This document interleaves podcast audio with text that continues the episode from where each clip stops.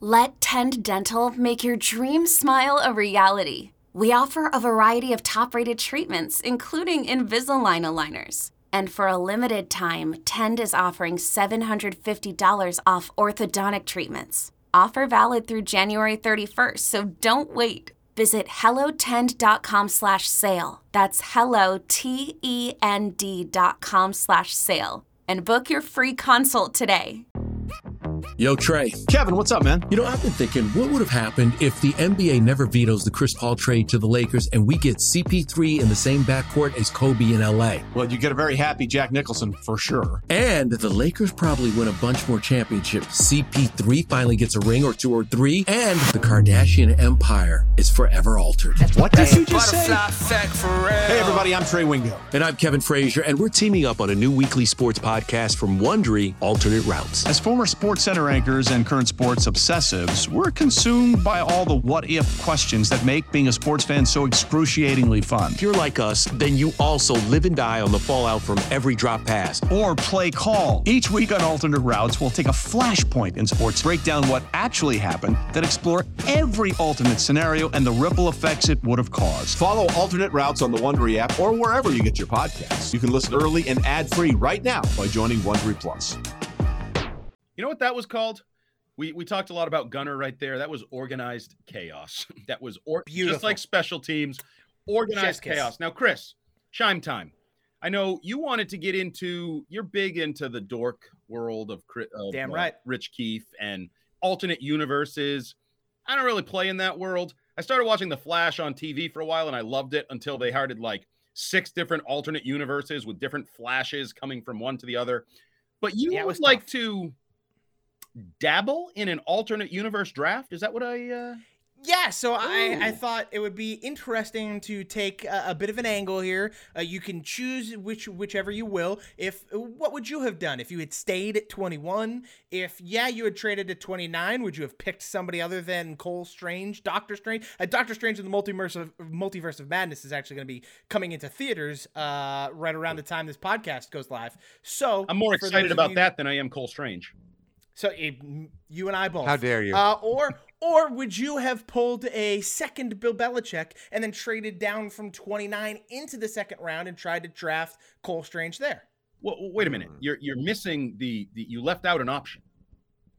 An option. Um, It was a drum that I was beating hard. Oh, I- I trade up, or or would you have traded up in the draft? Right. I was beating drum hard, nothing else, just a drum that I was beating. Just a drum. Yes. I it was a small don't- drum.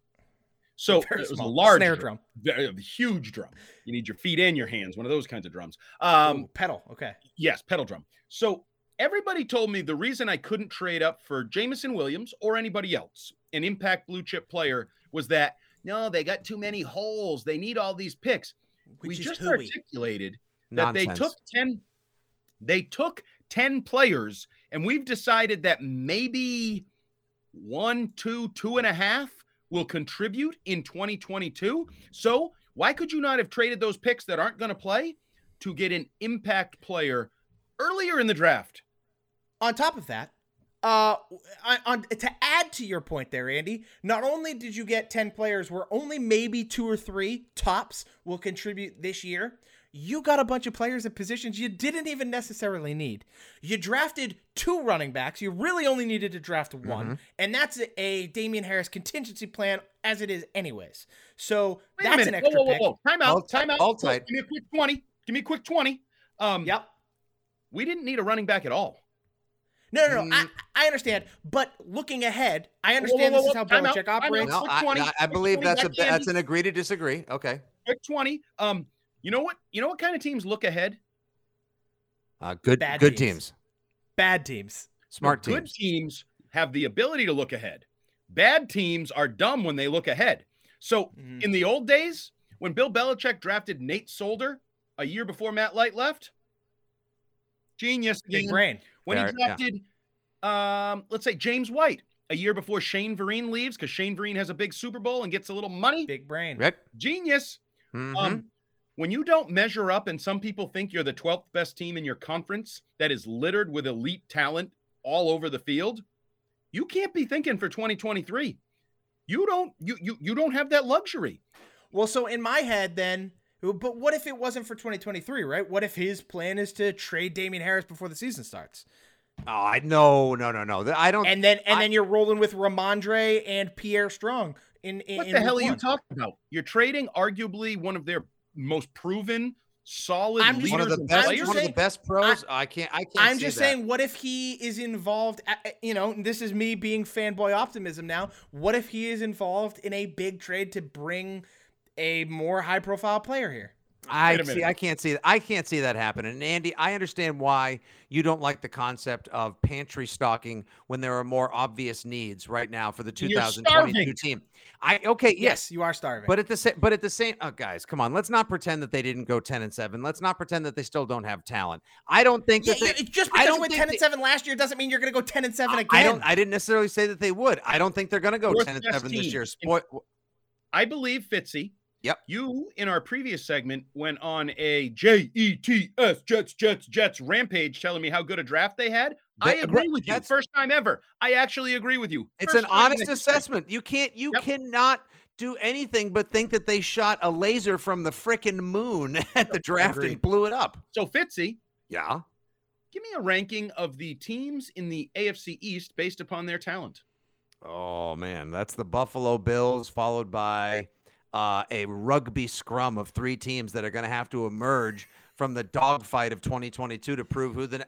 I can't you tell are Andy. being a punani right now, and you know there's a there's a chance that the Patriots are the fourth most talented team right They're, now. they're, I, so you're telling me there's a chance? Yes, Not I am, kind Andy. of chance you want. No, no, I'm telling you straight up. I can tell you a bunch of things I know, or at least I believe the Jets are going to do well this year, including bumping Corey Davis down to a third and fourth receiver, having Garrett Wilson, Elijah Moore. That's elite level talent at the position. We don't. It all. It all hinges on whatever little Zachy boy, cute Cupie Pie does at quarterback this year. They got a great running back room now with Michael Carter and Breece Hall, who's a certified bona fide stud. And then you look at their defense. Secondary's not bad. Linebacking core is okay, but their D line with Quinn and Nelson, and then you actually, if Carl Lawson comes back to health, lined up opposite whatever the potential of Jermaine Johnson is, like Jets aren't going to suck. Everyone needs to prepare for it to rain frogs on the first day of the 2022 season. Up is the new down, left is the new right. The Jets may not suck that bad anymore. Miami but has- what you could have done, what you could have done is you could have stolen some of that talent Mm. because the Jets weren't going to draft Cole Strange, and you could have taken Jermaine Johnson. So why do you think- so- you could have taken away one of their favorite players on their board, a top ten player on their board. You could have got him at 21. Right. You could have put him opposite Matthew Judon, and you could have had two double-digit sack guys, and instead you went with a guard. You went with a freaking guard. Okay, so you went with the guard. Come on, guys. Come on. I get. I'm just as I'm just as upset about it now. But let's like instead of trying to like instead of like try crying about it, why don't we now deduce or at least like try to figure out for just a minute? Let's crawl into the bizarre library of lightning and owls and footballs and clocks that is Bill Belichick's mind and figure out just for a second what was he thinking? What like what I can I can tell you what it is, and I hit this. I'm gonna take I'm gonna brush it off a little bit here because I'm gonna take a victory Are you lap. popping a I collar? did this. I did this months ago, and I told everybody, "Get ready, reset year." I was told I was I was a buffoon. I was dumb. There's no way Belichick would hit the reset button. You said Why would we ever do that? We already no no no no. Yeah, you- we you and I had this very specific discussion. Uh, I believe the phrase was said tank tank adjacent. Yeah, more or less. Wiggy said tank. I said reset. And it is because you are full resetting this year. This team, this roster, just not good enough. Oh. I'm sorry. It's not going to get you to the playoffs. It's not going to get you anywhere close. And on top of that, what happens next year? He he, he loses. He takes a t- takes some money off the cap. Ends up with a hundred million dollars in cap. Everyone's gonna has some more draft picks. Lets his rookies that he that he really liked, right? The guys that he was high on, come in and develop for a year so that they're ready for 2023. And then all of a sudden, maybe you're a competitor in 2023 because you struck on a couple free agents, you lost a couple guys that you didn't really need anymore and were probably bad signings, and your rookies have started to grow. Okay. that's best case You- scenario. You know he has a boss, right? Yep. He has a boss that is the boss, Robert Yep. Kraft. And Yep. he has Mhm. made it quite clear he expects to contend every year. He was That's not happening. Not happy that they didn't make the playoffs. Uh, Not he he was he was not to pull from one of my favorite 1980s movies. He won't stand for baloney, you know. He won't. Right. Well, Like no, no, like he was not going to be happy he- this he's year not. then either. No, see, I can't see. It can't. so is he be- on board with a tank? No, think God, no. you It can't Kraft be a reset, Kraft are on Shine. You can't go full reset I- this year. It has to be. What? There's no other explanation to this because you didn't address the. You didn't draft a single linebacker when everyone on the planet has talked about how you need to get faster at linebacker. Well, they're excited about the guys corner. they have. A- exactly. Scheim. This is this oh is yeah, a. well, I'm real excited about Raekwon McMillan and Ja'Whaun Bentley as my linebacker. Well, I Oh, happen great. to know for a I'm fact so they're happy. fans of yours, Scheim. So shame on you. No, I mean this is to me like listen, honestly, like I don't know if this is Bill just being Bill. Andy, you were you worked for the organization for 20 years. I'm a peripheral uh part timer down there, mostly like you said, engaged in the fan service. But as far as like the inner workings inside the the sanctuary and the way Bill and company go about business, you'd probably have the greatest clue as to any of us. I I don't think in any way, shape, or form, this is a rebuild, this is a full reset, or this is a tankaroo year at all. If anything, Scheim, I think he believes in that same way. Like, remember when they got there? Remember when they got beat pretty roundly by Houston in December of 2020, and we were all shocked because we thought they were clearing out a path to the playoffs. But then Houston and Deshaun Watson put on a clinic and ate their lunch. And Belichick said after the game, like, well, we threw for 350 yards. That was one of those things where it's like, yeah, but Bill, you lost. Like he just gets hooked on these things sometimes, these numbers, these players, these ideals. And I think he truly believes that because they spent draft capital and money on these linebackers, that he'll be damned if he doesn't see what he still has in Josh Uche and Raekwon McMillan and Terez Hall and uh, re-signed Ja'Whaun Bentley and Cameron process. McGrone. Like I, I, I, I, it may be a bad process, but he also might strike gold. Either that, or they truly believe these guys can play because eh, he isn't just zagging for the sake of it because everyone else said, "Okay, Bill, time to zig." I like No, I think he's a little too set in his ways. He's like, these are the guys at the top of my board. All I heard after the draft, too, uh, the media doesn't realize how short of a board the Patriots have. Just because you have a short board doesn't mean you need to overextend to acquire those guys. And as- as- That's, that is bad process. And as charcuterie guys, Scheim, we both know you can make a great board out of a long board. You can make a bad charcuterie board out of a long board. You can make a tremendous charcute board on a short board. It's just a matter right of wh- who those guys are. And I think what vexed Patriots fans and has flummoxed us up to this point is the fact that there were all of these quality players that everyone else who watches football, analyzes football, mock drafts football, has played football, uh, other general managers, coaches, they all said these are the guys that we think belong at the top of the board or that can fill needs on our team, albeit a different system. And Belichick said, Yeah, we have different guys. Like, I understand other teams have won the Super Bowl. I understand there are many different ways to skin a cat. But why in the world would he have a short board full of other guys when you would think that short board would be stocked full of the talent everyone else said was ready and available to come out? That's the thing that I'm still trying to like figure out.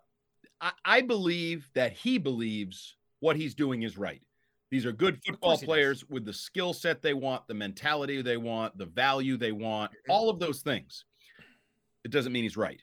And as his boss man has pointed out, his drafting has been hmm, questionable at best over the last. no, I five or would six I would venture to say outside of last year, it has been subpar. Yes, and Robert said that basically I was trying to be nice. And the Um, crazy thing, Andy, is that last year they drafted, they did this nutty thing last year. They drafted for need and did a lot of trade ups and best available. And they end up hitting multiple home runs that have reset a portion of the base of this team and given it a competitive future going forward. So I, so we all thought like, all right, the other voices in the room. I know Ziegler was there, he's gone, but Eliot Wolf and Matt Groh, like they're they're influencing Bill and the draft process the right way, and then it just returns right back to one of these like ah, everyone else said George Pickens or John Metchie or uh, Christian Watts, whatever. Like I know some of those guys were gone in advance, but everyone else said these are the receivers or these are the corners.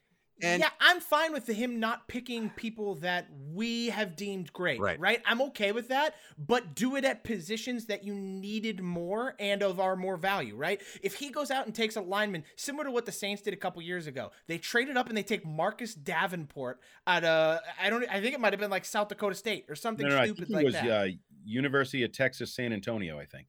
That sure, Yeah. yeah. So like UTSA, right? So he is.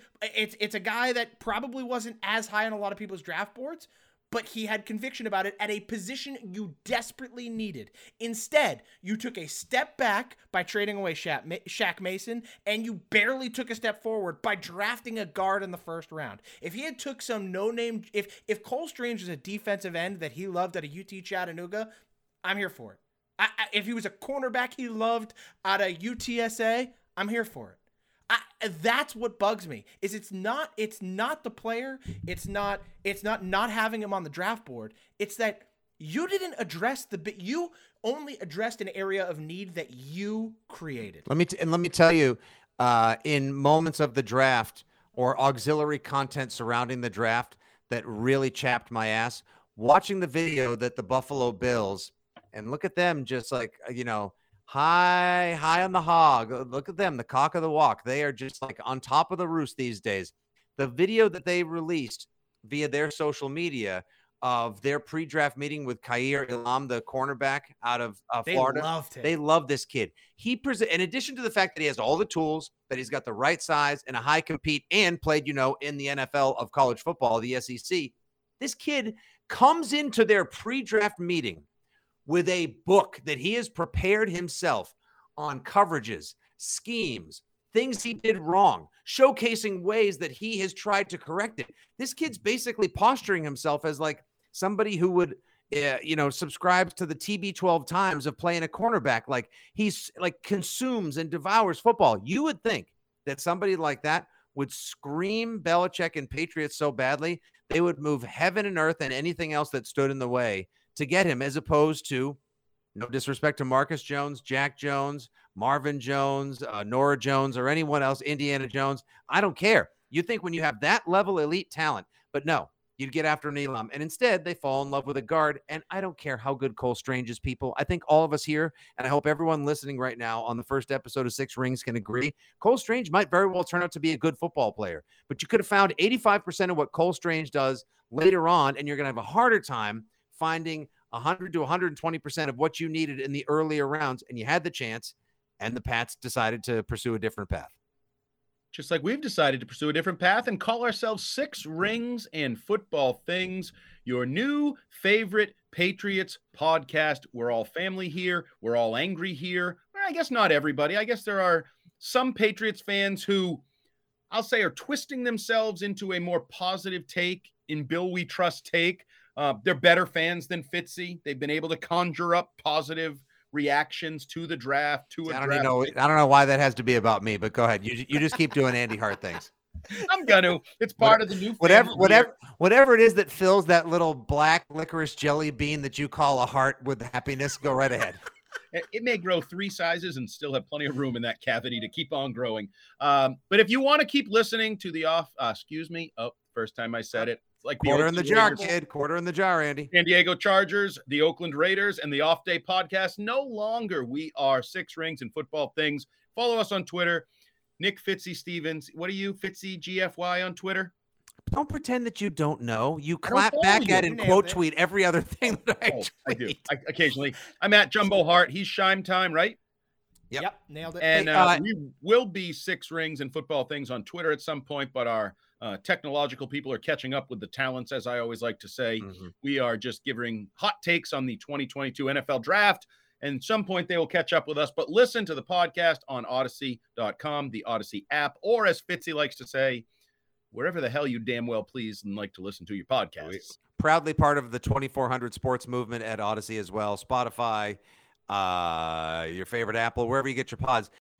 Bruins fans. Looking for more coverage of your favorite hockey team? Follow the Skate Pod hosted by Scott McLaughlin, Brian DeFelice, and me, Bridget Prue. Get your Bruins coverage from WEEI's team of Bruins writers. We're the people who are at the games and talk to the players every week. For analysis of every Bruins game and exclusive interviews with the players, listen to the Skate Pod on the free Audacy app or wherever you get your podcasts.